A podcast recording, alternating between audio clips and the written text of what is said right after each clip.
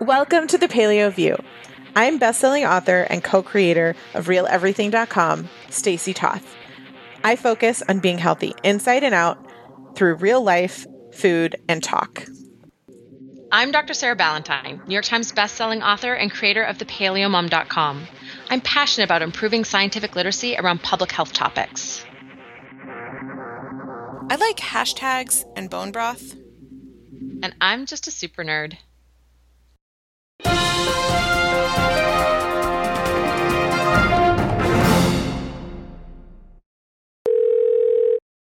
Welcome to episode 399 of the Paleo View.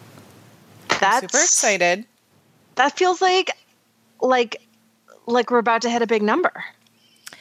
Uh, it feels like we might have something planned for the next episode. Oh, like a big announcement?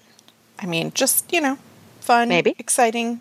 Who knows? Have to tune in. Find Maybe out. giant maybe giant announcement, maybe huge, maybe humongous. Maybe like the most exciting announcement in 400 episodes, maybe perhaps.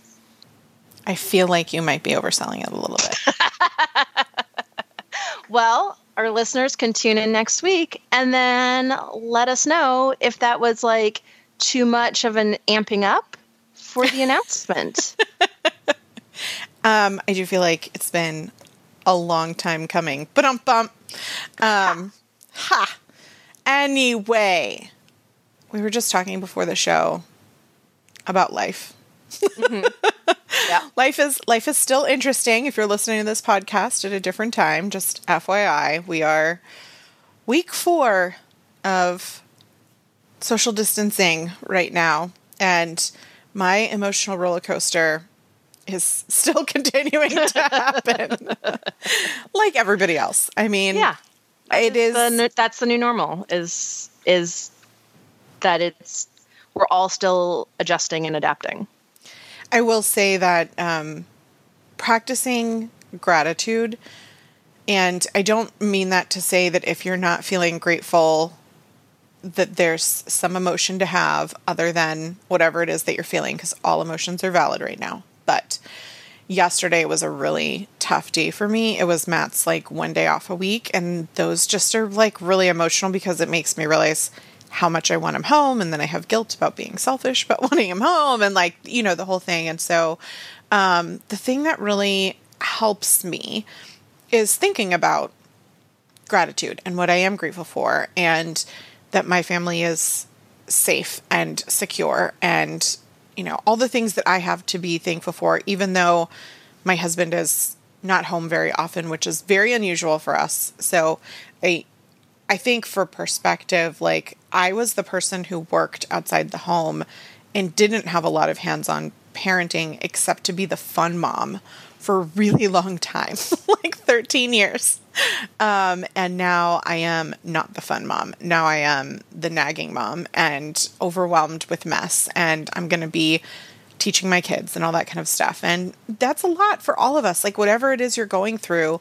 Um, so it's okay to practice gratitude. But as we discussed before, um, it really affected my sleep last night. Like, even though um, we talked about sleep practices, I was doing my breathing, I was doing whatever.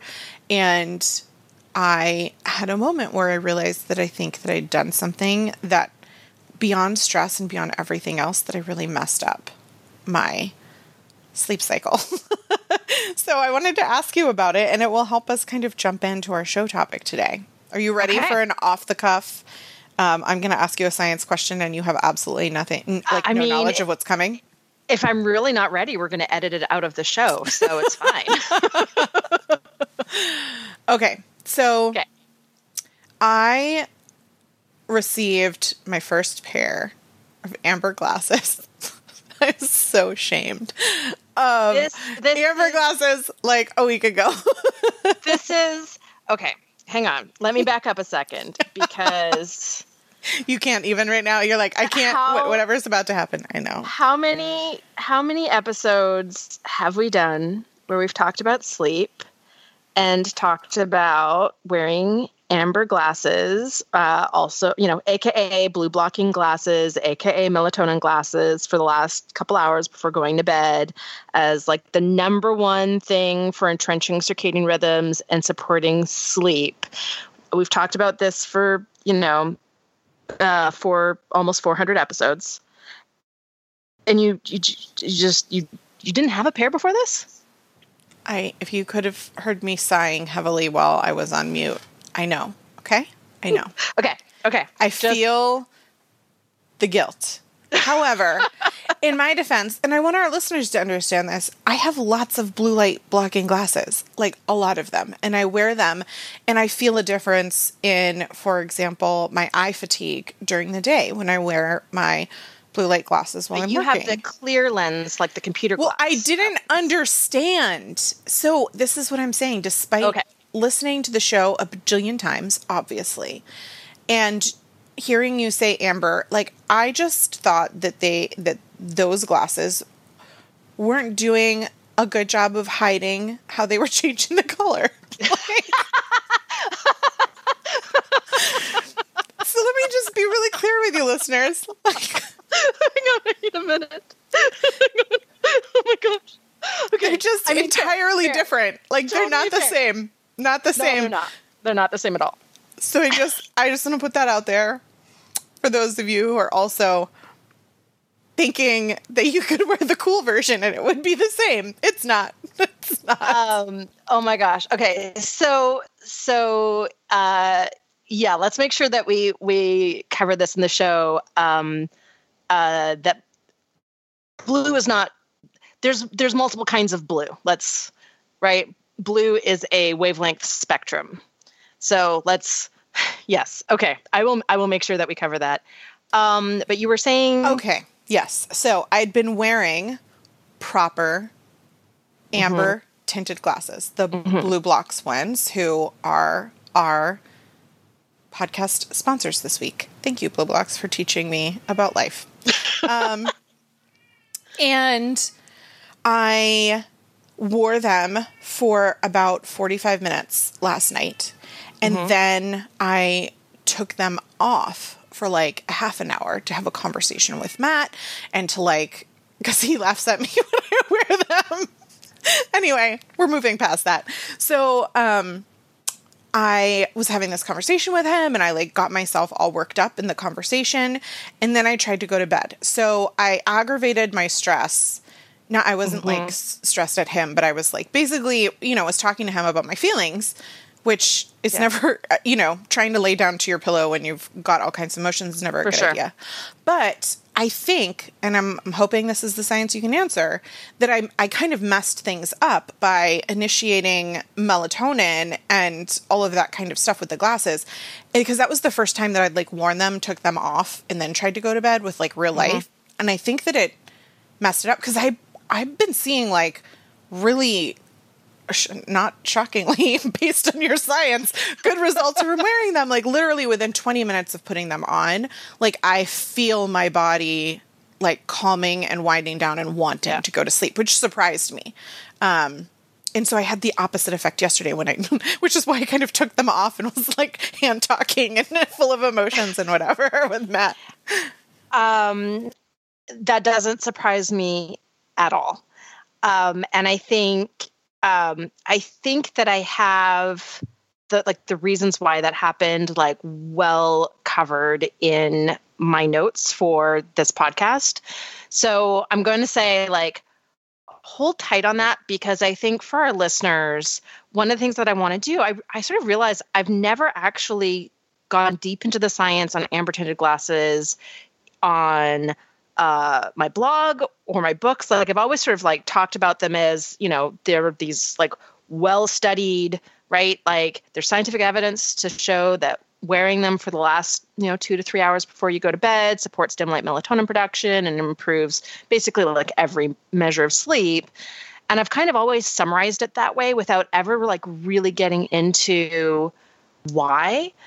And so i thought this would just be a great ep- episode to really like take that step back and talk about circadian rhythm, the light dark cycle, and and the sort of magnitude of effect of the bright light exposure during the day versus the dim and lack of blue exposure in the evening in terms of supporting sleep quality. Because i know that it's um, sleep has has um, you know a with with everything that's going on right now it has hit uh, a higher priority for a lot of people um, including us right? Like you know we recognize that um, dialing in sleep right now is really really important for immune function for stress management for uh, you know energy and and motivation during the day. And right now you know one of the things that i'm doing with the you know covid-19 um, uncertainty and the the fear associated with that is i'm using that to really channel towards dialing in all the lifestyle factors that i find it really easy to let kind of slide when I get busy, right? I get busy and I, I don't do all of those things. And right now I'm like, nope, it's 100%. Like we're going to do all of the things and meditate before bed and wear the blue blocking glasses and go to bed on a, you know, routine and you know, make sure I get the outside time and the activity and I'm I'm being really strict with myself about those things because even though it's important all the time, right now it's where I can put my energy in a positive way that is um, helping me to cope with our, our new normal, as well as doing something that is going to be legit beneficial for my immune system in the context of a global pandemic.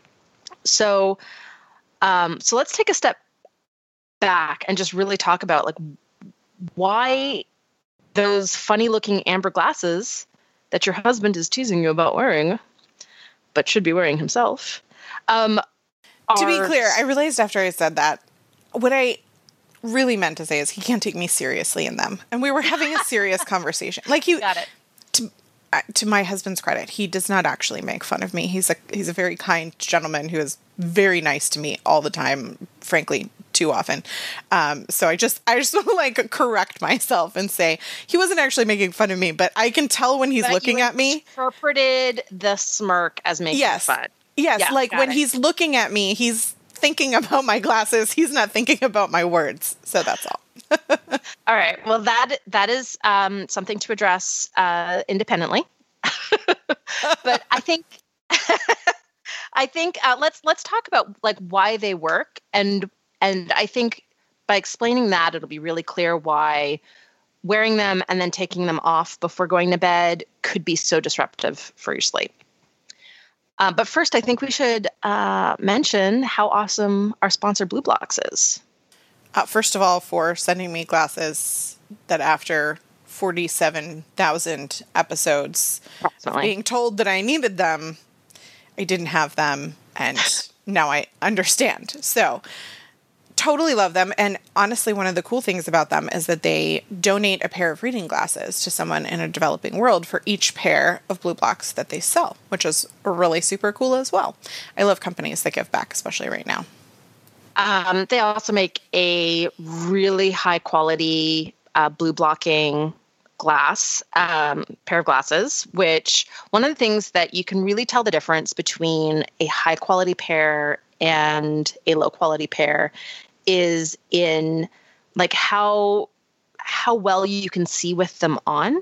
So when you're wearing these amber tinted glasses, right, they have literally orange lenses, um, and that is important for blocking the right wavelengths of blue.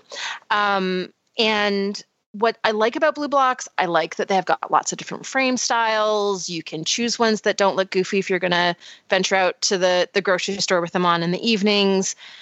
But the thing that I really appreciate about them is that because they so selectively only block the wavelengths that are really, really important for melatonin production, which we'll get into, you're getting all of the other wavelengths in. So you can actually still see really clearly with them on. Um, I can drive in at night with them on, and that makes a big difference. Like wearing um, like orange safety glasses, which is like a cheaper a cheaper way to do it, but you you really end up blocking more of the other wavelengths so your vision just isn't as clear and that's that's one of the things that i super appreciate about BluBlox is um, that they they do give you the option to like not look crazy because the frames are so cool but also because the, the vision is just so wonderful and it's because they're producing such a high tech like high tech high quality um, really like optics grade lenses. Um, it's a you know it's not just a generic tint like a safety glass would be. It is super specific, and because of that, they're just they're comfortable, they're stylish, and they work super well. So it's it's kind of and they give back. It's all the things. And they're Australian, and the currency is favoring America right now. So just saying.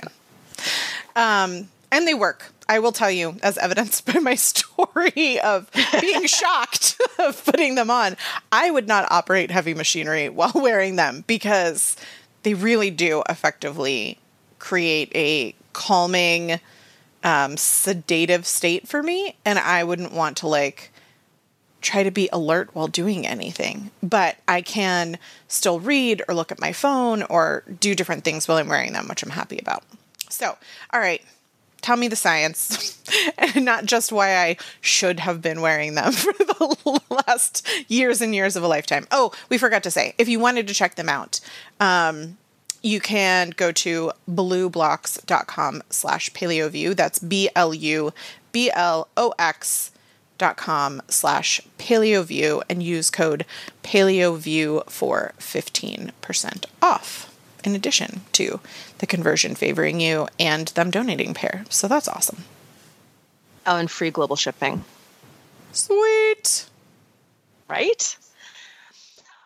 All right. So I think in order to really understand the benefit of wearing BluBlox glasses in the evenings, it it really helps take a step back and really understand what circadian rhythm is and why light is in such an important controller of circadian rhythm. So the the term circadian rhythm really just refers to the fact that um, a- across pretty much all forms of life, like we even see this in bacteria, for example, there are a variety of biological processes that cycle according to our 24 hour clock. And that that really just comes from the fact that you know life evolved on a planet with a 24 hour day night cycle and what it does actually the the the more sophisticated a circadian rhythm is is a predictor of a higher order life form. So basically humans have the most sophisticated circadian rhythm of all life forms on earth which is like really cool. And it's because it gives us this competitive advantage to be able to have our body assign functions based on the time of day. So basically we're look we're assigning different biological processes based on whether or not we're awake and you know alert and you know searching for food and able to control movement because we're awake versus asleep where that's a really good time to for example prioritize tissue repair. Um, there's parts of our immune system that cycle according to whether or not we're awake or asleep. And actually most hormones in our body have a circadian rhythm and they're either higher at night or higher during the day right they all have this ebb and flow and it's all controlled by um, something called the circadian clock, which is a it's really just a, a, group of cells in a part of the brain called the suprachiasmatic nucleus of the hypothalamus, uh, which is really fun to try to say five times fast. And these cells have um, this series of genes. They're called clock genes.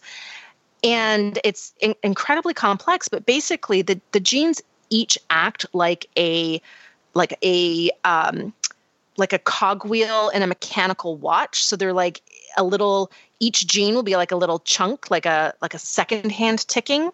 And so they actually are turning on in sequence, which is passing a certain period of time and syncing with the light dark cycle. So they interact with each other in this, this really complex intricate manner in order to keep track of time. So if you take somebody and um, just put them in, uh, you know, gray light all the time, we will maintain a circadian rhythm for quite a long time before it starts to fall apart. And that's thanks to our clock genes, but it will eventually start to fall apart.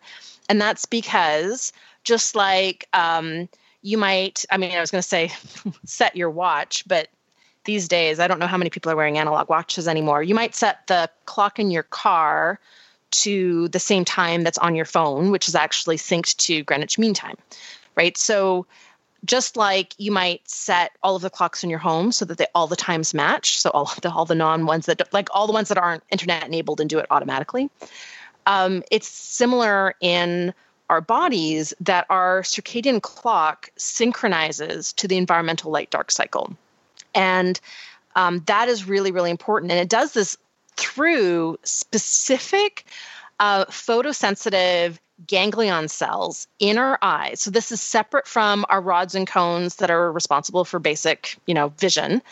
Um, these cells um, have a photopigment called melanopsin, and when light triggers that, that sends a signal directly to the suprachiasmatic nucleus of the hypothalamus via a pathway called the retinohypothalamic tract, and that then syncs the clock genes.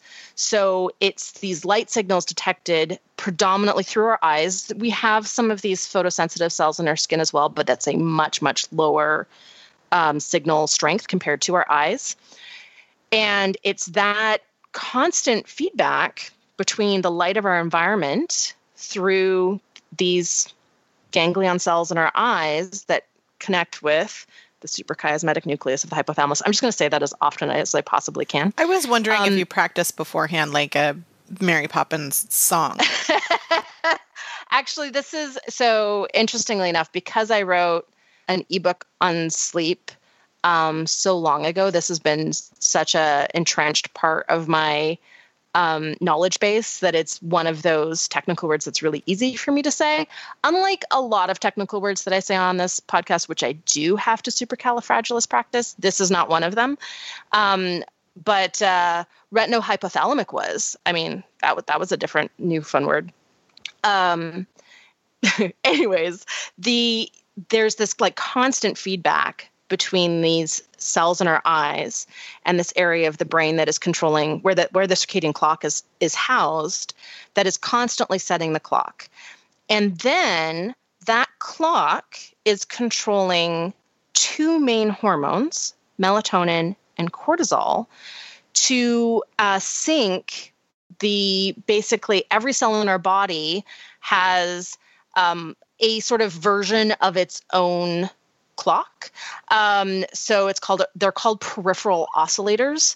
So they need to be synced to the main clock in our brain, and that is done through the hormone signals of melatonin and cortisol. So melatonin is considered our sleep hormone.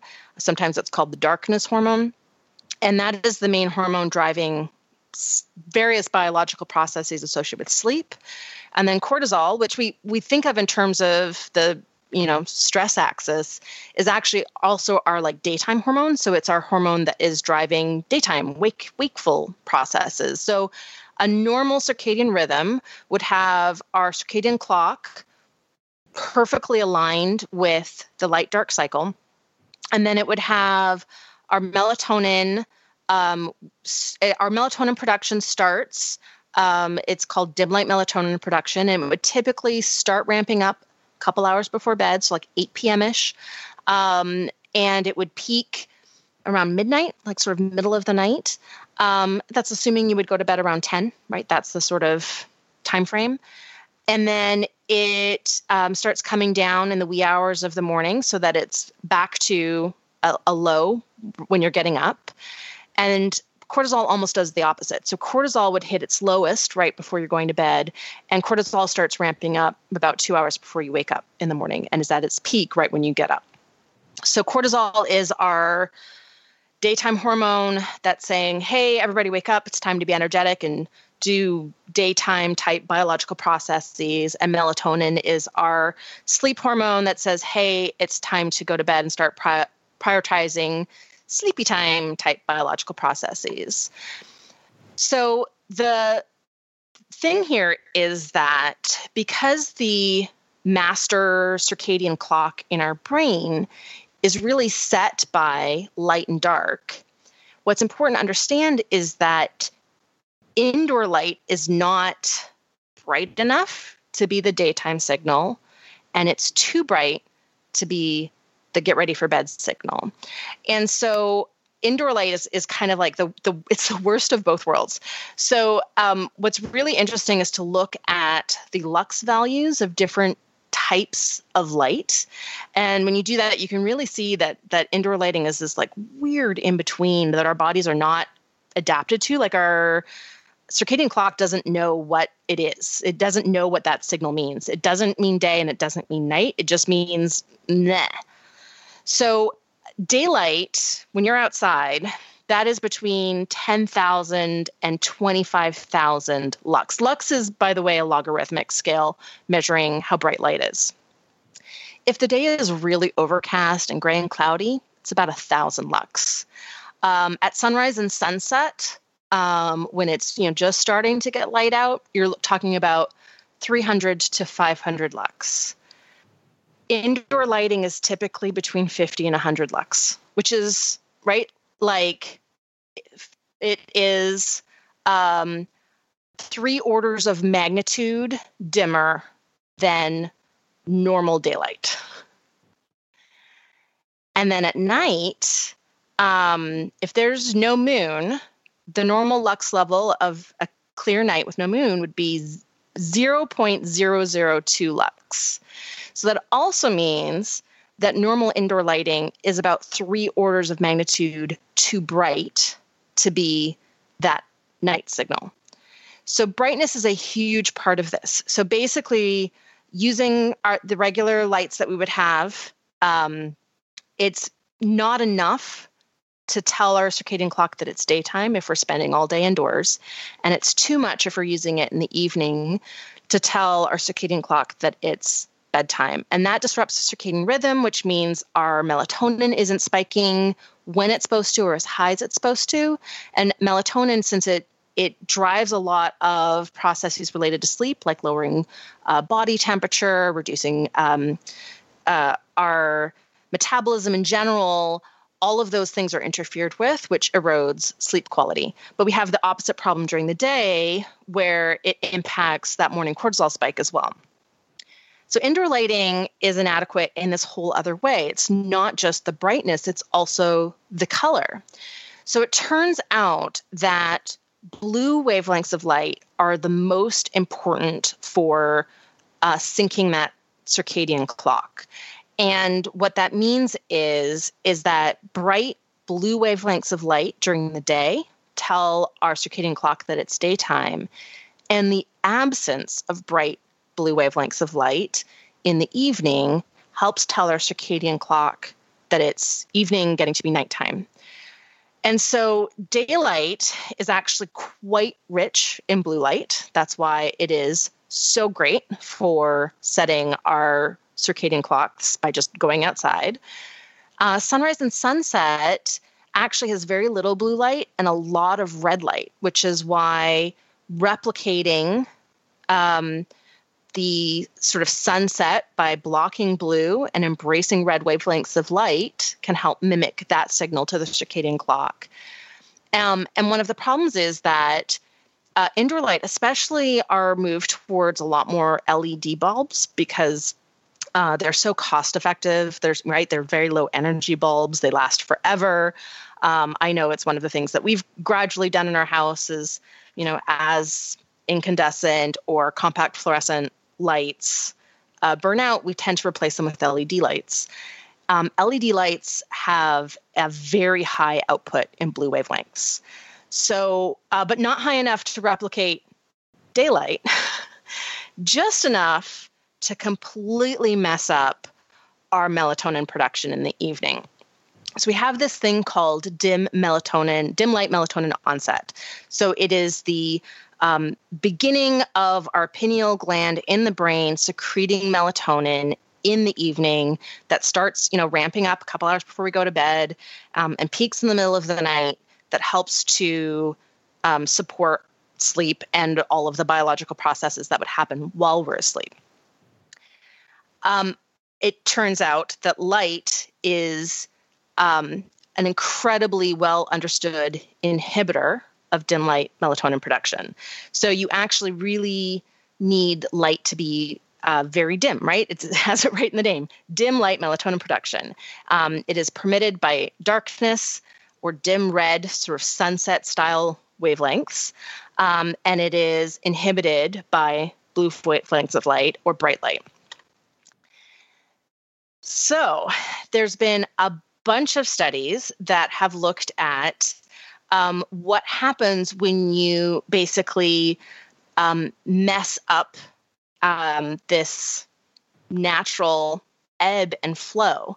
And um, what we know is that especially blue wavelengths of light in the evening suppresses that normal melatonin production and that is a direct contributor to sleep disturbance that's so interesting i didn't realize any of that especially about led lights which i think a lot of us are replacing if not already replaced in our homes mm-hmm. so um, I do try to do what I call warm lighting. I'm kind of curious about this. Like, we have a couple of uh, decorative lights with more, um, I don't know what else to call it other than warm. Like they they emit more yeah. of an orange glow than a blue glow in chandeliers. Um, and so at nighttime, I try to turn off like the overhead recessed LED lights that we have and just have on kind of ambient warm lighting. Um, and I hadn't really thought about that being something that I was inclined to do because of the light source and daylight and all of that. But now that I'm thinking about it, I'm like, that makes sense. You know, that like I would be trying to reduce the blue light. So, not that that, and not that that's going to be a solution, but it's not going to hurt either. correct. Um, so one of um, one of the ways to sort of um, biohack this this dim light uh, signal that we really need in the evenings is to um, ideally you'd actually have like red light bulbs. So the warmer colors are more yellow, so they still have quite a lot of blue wavelengths in them, but they're better than like sunlight spectrum, which has a lot of blue. Um, but one of the ways that you could um, sort of get around this is um, either get like just red light bulbs for some lamps. So you want to keep the light in the evening both um, like lack of blue, right? So lack of blue. So red is good, blue is not, um, as well as dim. So you really want both of those things. And so one sort of hack is to get uh, red wavelengths or like programmable LEDs so that you can make them red colored in the evenings and dimmer. But that also requires avoiding any kind of screen. Um, and that's one of the things that I think is so limiting about this strategy overall is that it's um, so challenging. Like ideally, you would not have, you would not use any kind of screen, no TV, no computer screen, no smartphone, no tablet, right? You wouldn't use any of those things for two to three hours before bed in order to support melatonin production. And that's why wearing amber glasses is a much more accessible solution because it allows us to continue using the devices to which we have become accustomed um, and do things like watch TV in the evening without getting that blue light into our eyes and telling our suprachiasmatic nucleus of the hypothalamus that it's daytime when it's really not. I'm I'm not letting it slide that you found a way to say it again. so really when it comes to uh, what would be called circadian rhythm entrenchment, which is basically aligning our circadian clock in the suprachiasmatic nucleus of the hypothalamus with the light dark cycle. That's what that circadian rhythm rhythm entrenchment means. Um, with somebody working shift work, it would mean training the circadian clock with your day and night through manipulating the light dark cycle. So your light dark cycle wouldn't match daytime and nighttime outside if you were a shift worker. And actually, a lot of the studies um, on these sort of biohacks that I'm going to talk about um, are actually done in shift workers to sort of see like can we can we entrench circadian rhythms by using the light dark cycle and it, even though it's not in sync with what's actually happening outside? And the answer is yes. So there's really uh, a three part solution to this. So we want to get that bright light exposure during the day of at least 10,000 lux. So the, the easiest way to do that is to go outside at some point during the day. Um, an alternative is to use a 10 to 12,000 lux light therapy lamp or light therapy box. Um, but I'm going to actually summarize some of the science on that. Um, if you're looking at one biohack to support circadian rhythm entrenchment, uh, this is a lower priority than, than amber glasses. Um, it turns out that the magnitude of effect of um, keeping light dim and red wavelengths in the evening, whether you do that the old school way of not having screens for three hours before bed and only using red light bulbs in a few lamps um, in, your house or, or lighting with candles or fire, for example, that's very high in red wavelengths. Um, however, you achieve that. Um, that actually is a much has a much stronger impact on melatonin than the bright light exposure during the day. So, bright light exposure during the day does support dim light melatonin production, but you can completely undermine that by having too much bright light, like using regular light bulbs in the evening. So, the, the much bigger thing to address in um, really cementing this light dark cycle is that two hours of no blue before bed. Um, the next thing is sleeping in a really dark room. So, um, going through your room and uh, making sure, for example, if you have um, anything on a charger that has a light on, um, putting a little piece of duct tape over that light so that it's not. I mean, LED lights on chargers can be crazy bright. Um, and often they're like blue or green, um, which are wavelengths that are going to be a problem for sleeping um, using a alarm clock that has a red display, for example, um, instead of a blue or a green display, can make a really big difference. Uh, blackout curtains. Um, looking at your your bedroom environment and making sure that your bedroom is as dark as possible.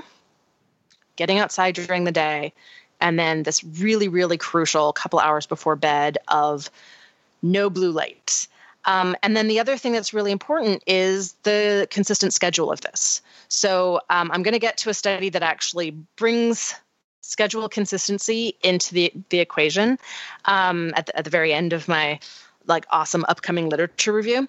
But um, but I want to emphasize that you know that there's this piece of if you lost your light dark cycle, your um, circadian clock will sort of continue to chug away at about 24 hours. It's like 24 hours and 11 minutes is what it'll do in the absence of any kind of um, outside stimulus for a while before it starts to devolve and and starts to get really messed up.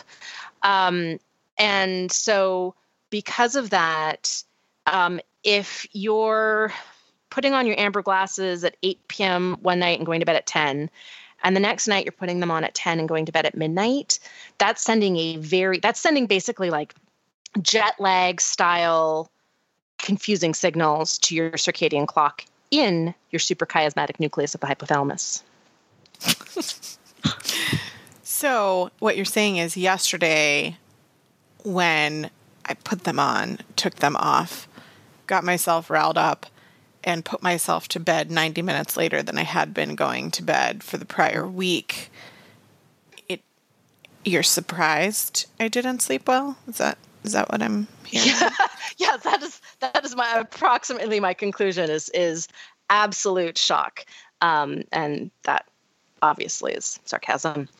Um, so I want to talk a little bit about bright light during the day before I talk about amber glasses because actually this has been studied for a lot longer. So um, the original study sort of came from um, seasonal affective disorder and light therapy for seasonal affective disorder, and sleep disturbance is a sort of normal symptom of seasonal affective disorder, um, but it's actually been studied in a variety of um, sleep disorders, insomnia, um, sleep problems related to dementia, for example. And there's actually been enough studies done on the use of like bright light therapy during the day to do a meta analysis. And um, what's cool is that light therapy, however you do it, so this can be, you know, going for a um, walk on your lunch break outside, um, or you know, now it's hang maybe hanging out in the backyard at some point during the day, or again, sort of doing the biohack version of this with a light therapy lamp. Um, it has been shown in general to help improve sleep in a variety of different conditions, right? So, um, jet lag and uh, shift work type sleep disorders, insomnia, and dementia related sleep problems. Um, however, oh, and I, I, guess I should mention the brighter the light, the better. So, the brighter the light, which we're obviously getting the brightest light from sunlight, sunlight can be up to about 25,000 lux. If you were in direct sunlight, it can be even like 100,000 lux. If you're like, holy smokes, the sun is beaming down on me, it can be that bright, um, which is so, remember, it's a logarithmic scale. So this is, you know, now we're talking like five orders of magnitude brighter than normal indoor light. However, even in these really bright light conditions, the impact on sleep is considered a relatively small, up to maybe like a medium effect. And there's this other big challenge is that there just really hasn't been enough research to optimize timing for light therapy.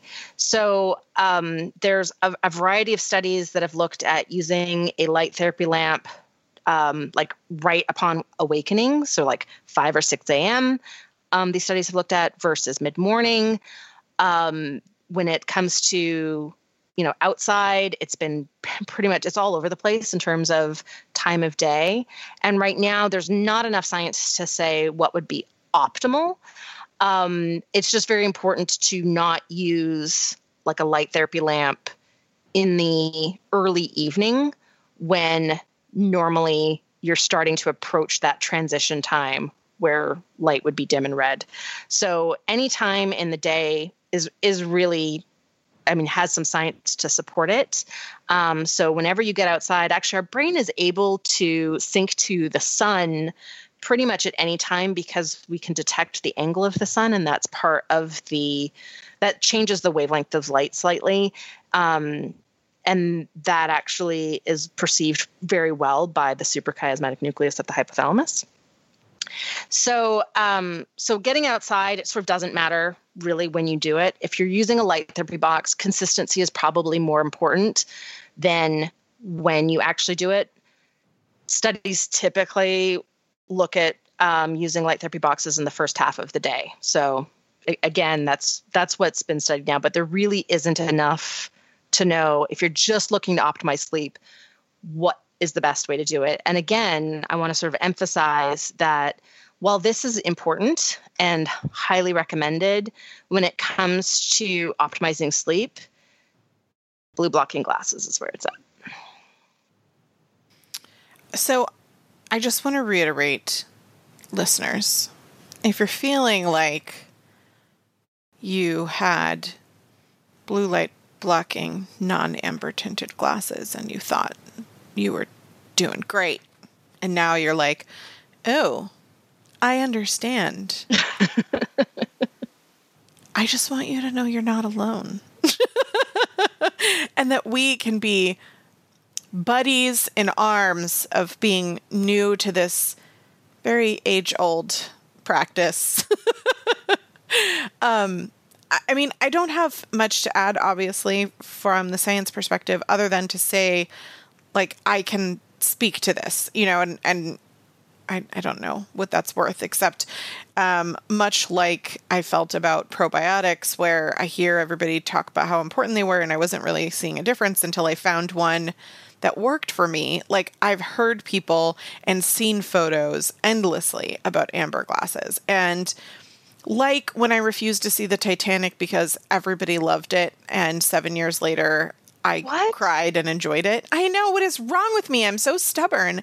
It's I, the first movie I saw three time in the three times in the theaters. Which is why I refused to see it. it I, I just, was like 17. I was like the perfect age for all of that. I am ridiculously stubborn. And so because everybody loved it. I had to be different. I had to do something else, not do them. And now I can say I have in fact tried them and they really genuinely um, I could feel my biological response to having them on at about the 15 minute mark. Like I can literally yeah. feel it in my body.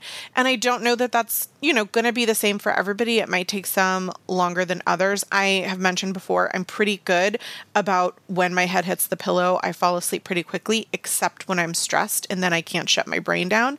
And so I haven't needed to take melatonin at all since wearing the amber tinted glasses because it is doing the science of what you're talking about and activating yep. that on its own for me.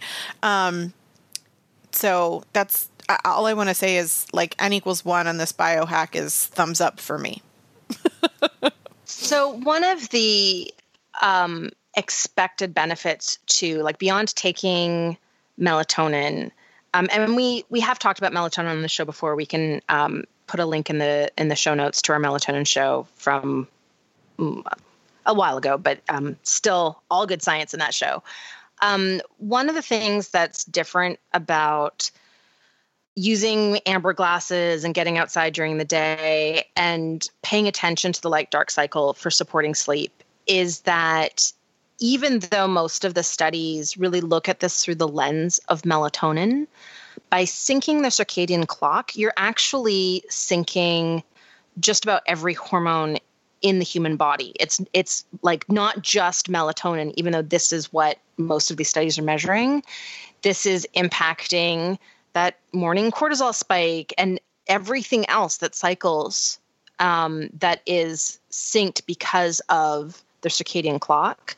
So it's a um, a it's a like way to support sleep that is um, elegantly simple while also being something that rather than um, you know throwing a supplement right throwing a pill on the problem it's actually addressing the physiological need so that we're not just supporting sleep but we're supporting every piece of this you know, cycling biological processes that needs to be supported by entrenching circadian rhythm. Agreed. I'm not a big fan of um, supplementing unnecessarily, which we did talk about on that podcast. Um, in particular, for um, my family, because ADD makes it difficult to fall asleep um, whether you are or are not on the medication. Um, it's just one of the symptoms. Um, it has been something that we use when needed for Wesley. And I'm actually mm. going to get him his own pair of amber tinted glasses and see how that helps because I do think that he will have an easier time falling asleep when he goes to bed if his body is cued sooner. And if it helps my brain shut down from the stress, I'm extrapolating that it will help uh, their brain shut down. The, the physiological is a little bit different from the from the ADD perspective, um, but the hormone response of like what a melatonin is doing or supplement is doing for him versus what the glasses could do are very similar. So I'm thinking if it yep. worked, it could work. I'm crossing my fingers. You can't see it, but I'm crossing my fingers. Um, well, both of my kids have pairs. Now, I will tell you, uh, my 13 year old is um, resistant to wearing them because it's a thing that I recommend, and I am a parent, and she is 13. So you can see what's going on here. Um, we've just got like five more years of this. It's five. Well, then there's the other one. Eight more years. It's no, fine. It's fine. You, have got 25 more years. Let's be real. okay. Yeah. Um, basically until they have their own teenagers, and then all of a sudden they'll be like, "Mom, you were so smart." I'm like, hundred percent. No, hundred percent. Um, but my my 10 year old uh, loves wearing them because it's super cool. So she's um, she's like, yeah, mom, we're wearing the same glasses. So uh, hopefully Wesley's still in that. Sure, I'll wear these cool these cool he is in this glasses. really interesting phase of wanting to understand the why of everything, um, which is actually makes for good fodder right now with staying home and learning and exploring and keeping our minds active. But um, I think that he will be really interested, especially if I phrase it like a science experiment. So how how I choose to do things in a less resistant way, and this is no guarantee. And I have boys, which are also just inherently a little bit different for the most part in the relationships that they have with their mothers. Um, I can say from personal experience how I talked to my mom when I was 13 versus how I talked to my dad.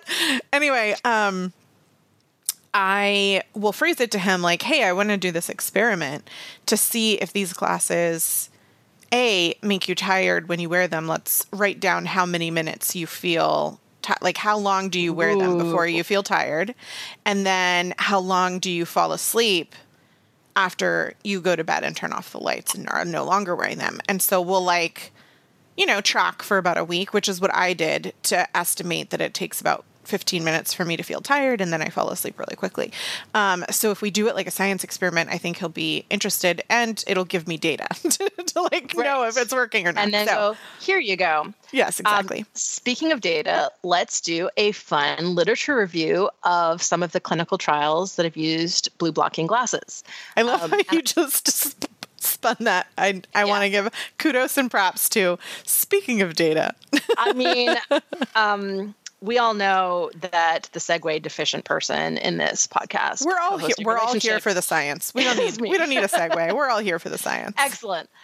Um, so, uh, one of the things that I want to sort of emphasize is that while there is like a really good accumulation of uh, clinical trials in humans with blue blocking glasses showing that it improves a variety of different measures of sleep quality, um, there isn't quite enough data yet that a meta analysis has been done. Um, and what that really implies is that we don't necessarily have, you know, what a meta analysis would allow us to do is really put a definitive number on magnitude of effect.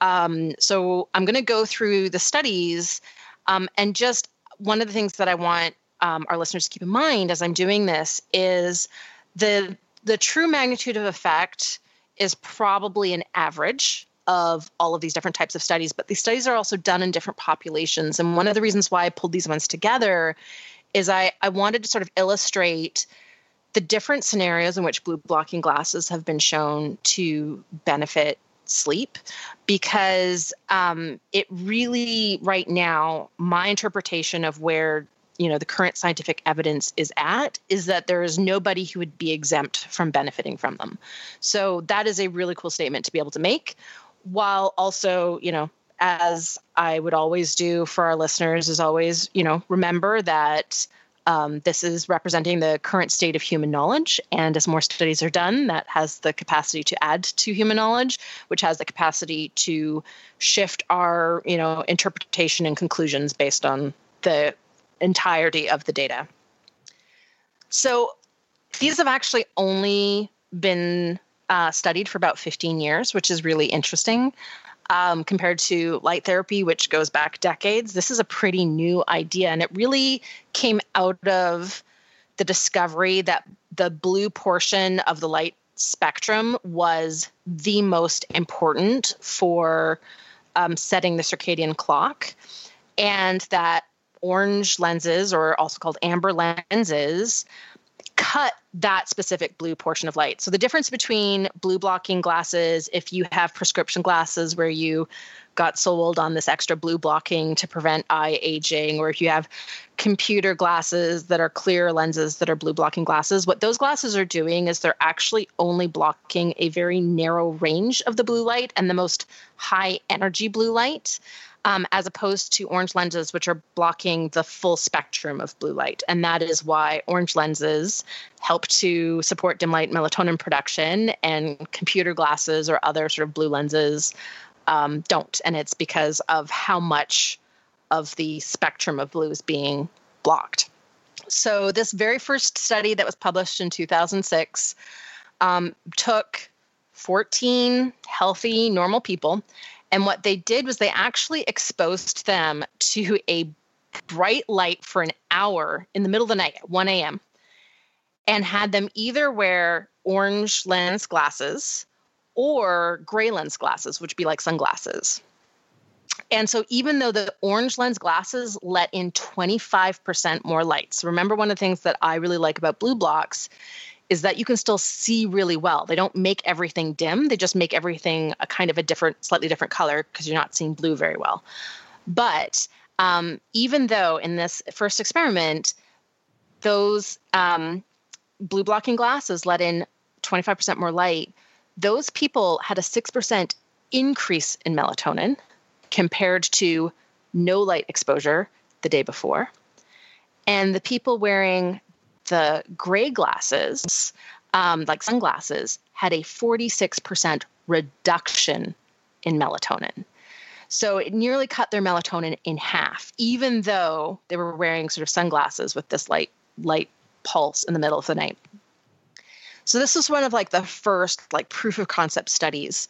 Um, from there, um, you know, blue blue light blocking or amber lens glasses um, started to be tested in different um, different populations. So one of the next studies done in 2009 um, really just looked at they had 20 volunteers, again normal healthy adults, and they looked at whether or not wearing uh, proper blue blocking amber tinted glasses or like a yellow tint which only blocks ultraviolet light again why you know actually getting a like technologically um, proficient and sophisticated blue blocking um, glasses is so much more effective than just say you know yellow tinted or orange orange safety glasses from the hardware store.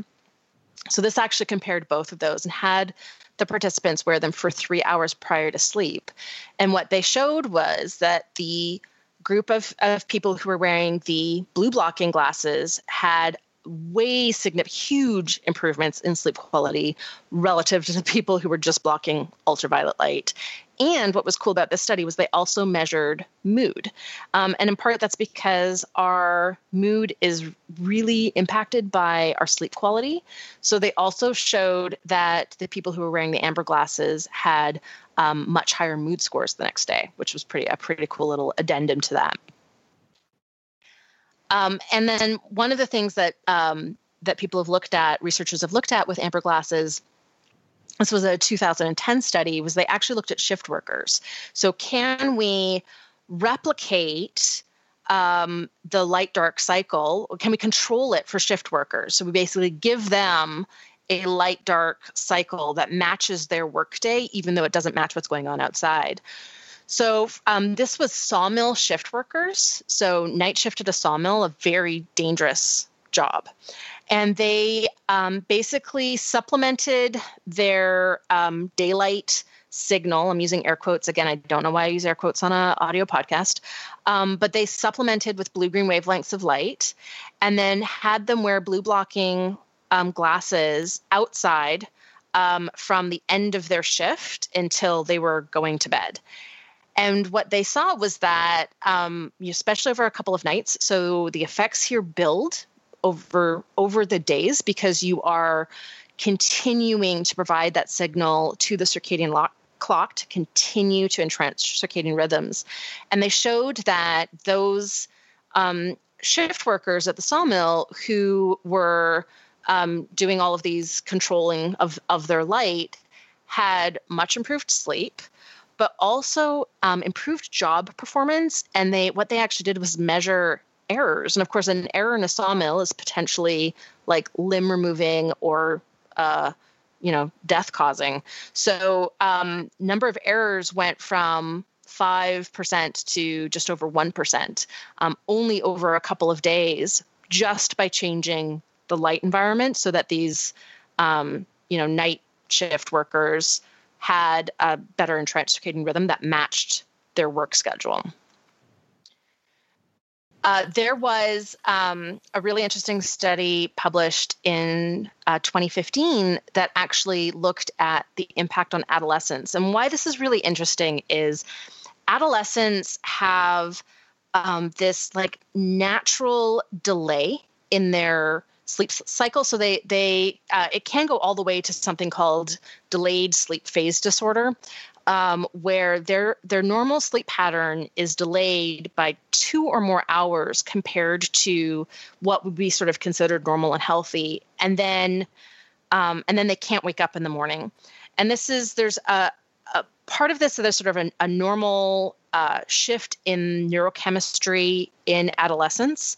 Um, and part of this is then um, exacerbated by things like texting friends in the evening. So we know that the use of screen based devices, especially now that most screens are LED screens, is um, increasing blue wavelength exposure in the evenings. And this is shifting that delay beyond what would be actually be normal for an adolescent.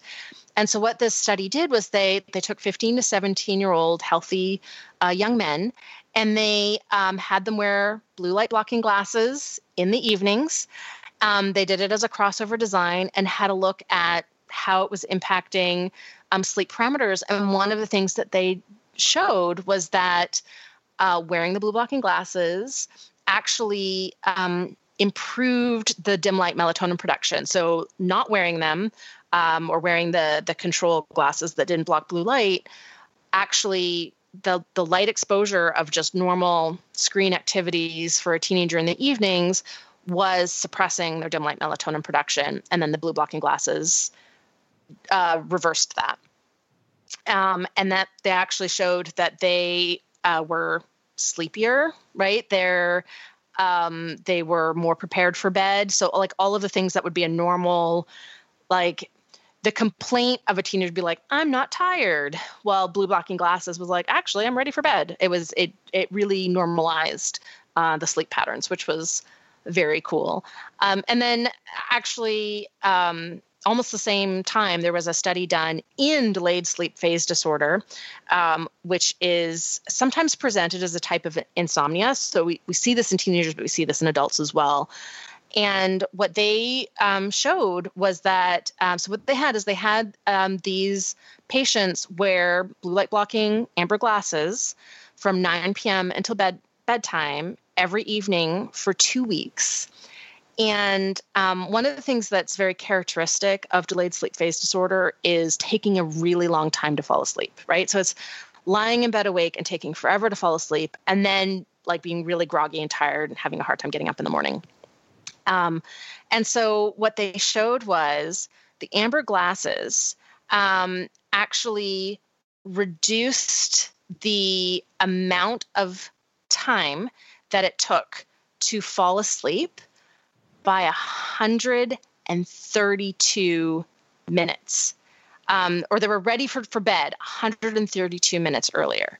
So, like nearly two hours earlier was when they were ready for bed, and it reduced how long it was taking them to fall asleep by 78 minutes. So, it basically, I mean, the researchers didn't call it this, but if you were just looking on paper, and said, well, you used to have at least a two hour delay in when you fell asleep um, compared to normal and the amber glasses worn for two weeks completely removed that two hour delay, you would say it cured the sleep problem. Uh, I mean, the, the researchers were very careful not to call it a cure, and obviously that would have to be something that would be discussed with your doctor.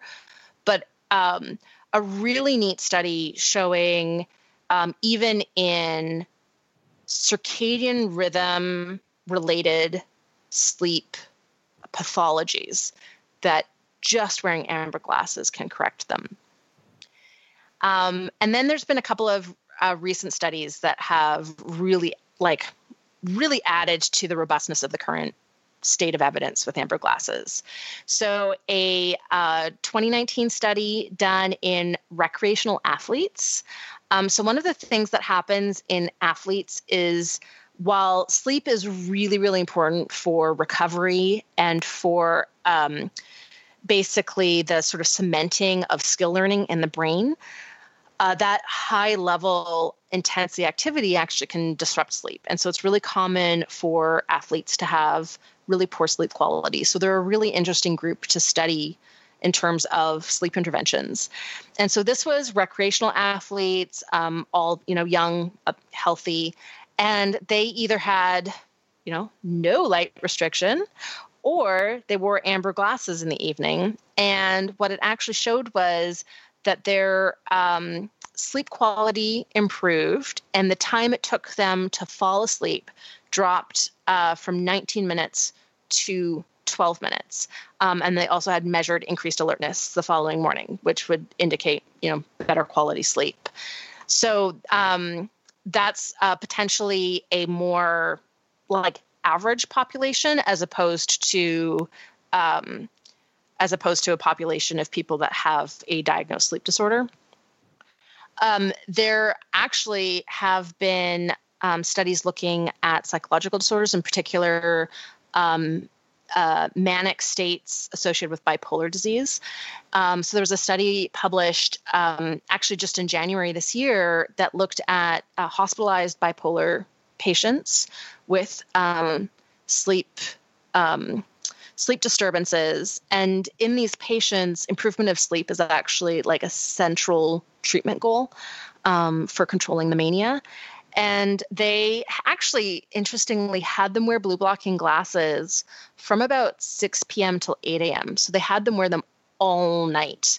Um, so that uh, any lights that would be on in their environment in the evening wouldn't disrupt circadian rhythm and showed uh, much better sleep efficiency um, much fewer nights of interrupted sleep. And actually the the group that were wearing blue blocking glasses um, required less pharmacological treatment for sleep. So they were given fewer sleeping pills.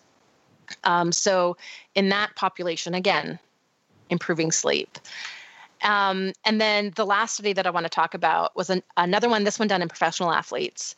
Um, but the reason why I kind of wanted to finish on this one, besides the fact that it was most recently published, it was just published in February, but it also adds strict schedule and light therapy during the day to the mix. So it really brings together the entire the entire kit and caboodle. Um, they also had a really rigorous design, really good rigorous um, measurements of sleep quality. It was a crossover design.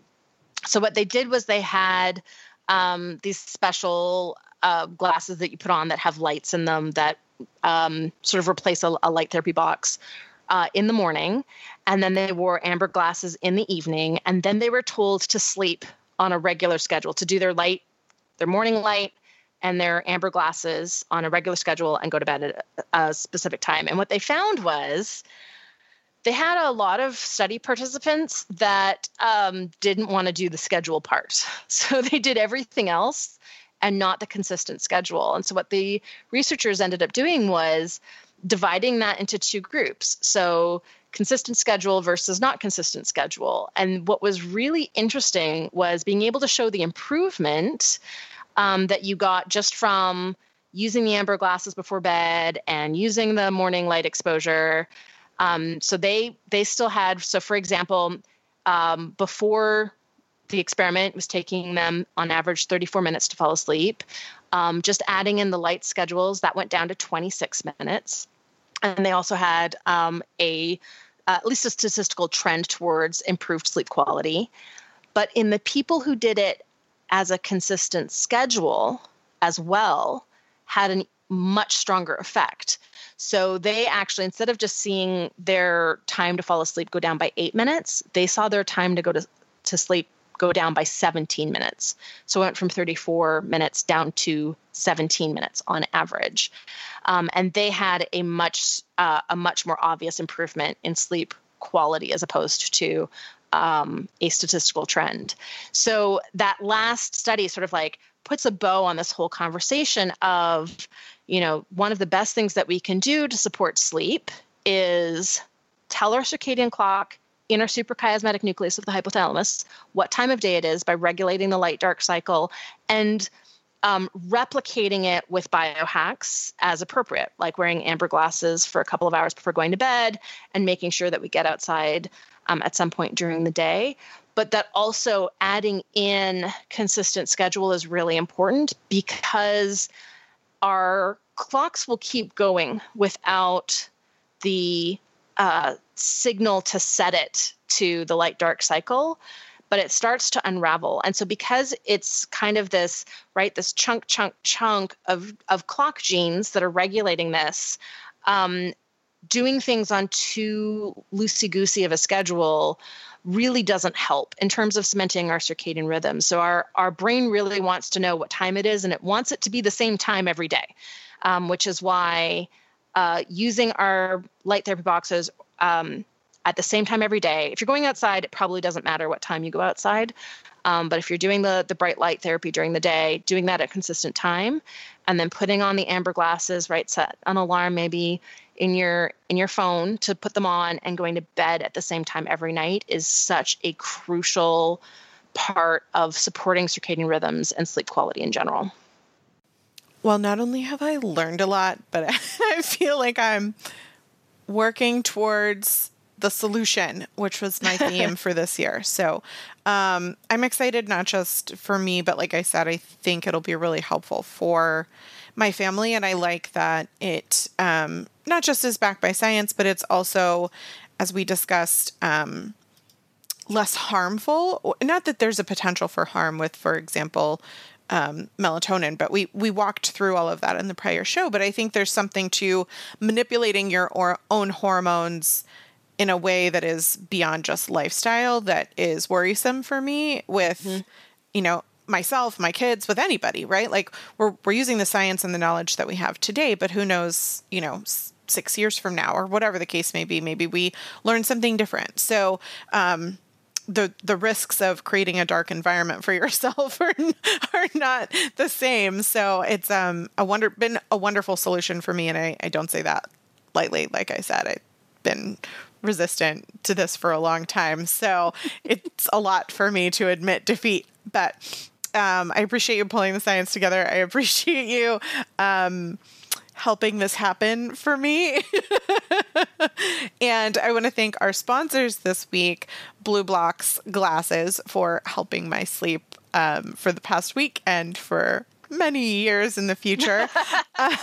Because um, the other thing that's great beyond just some of the other things that you talked about is that this is like a renewable resource, right? You you buy it once and you've got it for a long time. It's yep. not like if you you know, for example, a supplement um, that runs out and then you have to buy more and all that kind of stuff. So um, I'm looking forward to seeing a return on this, hopefully for my kids' life until they're on their own, essentially, because um, I know that Matt as someone with ADD himself also has difficulty with sleep sometimes. So, that said, I want to thank our sponsor for making it happen for me, my family, and all of you. If you want to check them out, you can blublox.com. That's B L U B L O X.com slash PaleoView. And you can use code PaleoView for 15% off in order for yourself. I will say I got beyond just the um, blue light blocking amber glasses. They also have the blue light computer screen glasses. They also have um, what they called glow glasses, which I got for Matt to see if they would work. And there's also a sleep mask. There's all kinds of solutions for whatever it is you might be looking for. Um, and, and, they can also do prescription. So if you wear, if you have prescription eyeglasses, you can get your BluBlox and your prescription. They can even do reading glasses. So that's another thing for our listeners to keep in mind that um, not only do they give you 20 different uh, styles of frames to choose from, so you can really customize so that you um, can feel comfortable. You can get the right frames that fit. Is that you can also get prescription frames? Is that if that's something that you need? That's super cool. Awesome. Thanks again, everybody, and don't forget next week we'll be back with a big announcement. Um, I need a drum roll. This is three ninety nine. You're not going to drum roll until next week, but just okay. imagine that we are, or maybe you're listening to this behind, and you can just click next, and you don't have the anticipation. You didn't say say it, say it. You don't know Rocky Horror Picture Show, do you? No, sorry. It was that was painful. All the listeners are they they squinted with me. Anyway, the anticipation for next week. We will be back. It will be exciting. We're excited. We've been working on it for a long time. And um, thanks for listening. We'll be back next week. Thank you for listening to the Paleo View. If you enjoyed the show, please take a moment to rate us on iTunes. You can also support us by shopping for our favorite paleo products on the sidebars of our individual websites or by donating through PayPal. Um, I am trying to focus on the positives and Yeah, yeah, yeah, yeah, yeah. But it's it's really like it there it takes effort. It takes so much effort to be like, "Oh, but on the bright side, makes me feel like singing a Monty Python song, which I will not do, even for the bloopers. But it does have some whistling in it. That's a deep cut for Monty Python fans. Seeking the truth never gets old. Introducing June's Journey, the free to play mobile game that will immerse you in a thrilling murder mystery. Join June Parker as she uncovers hidden objects and clues to solve her sister's death in a beautifully illustrated world set in the roaring 20s. With new chapters added every week, the excitement never ends.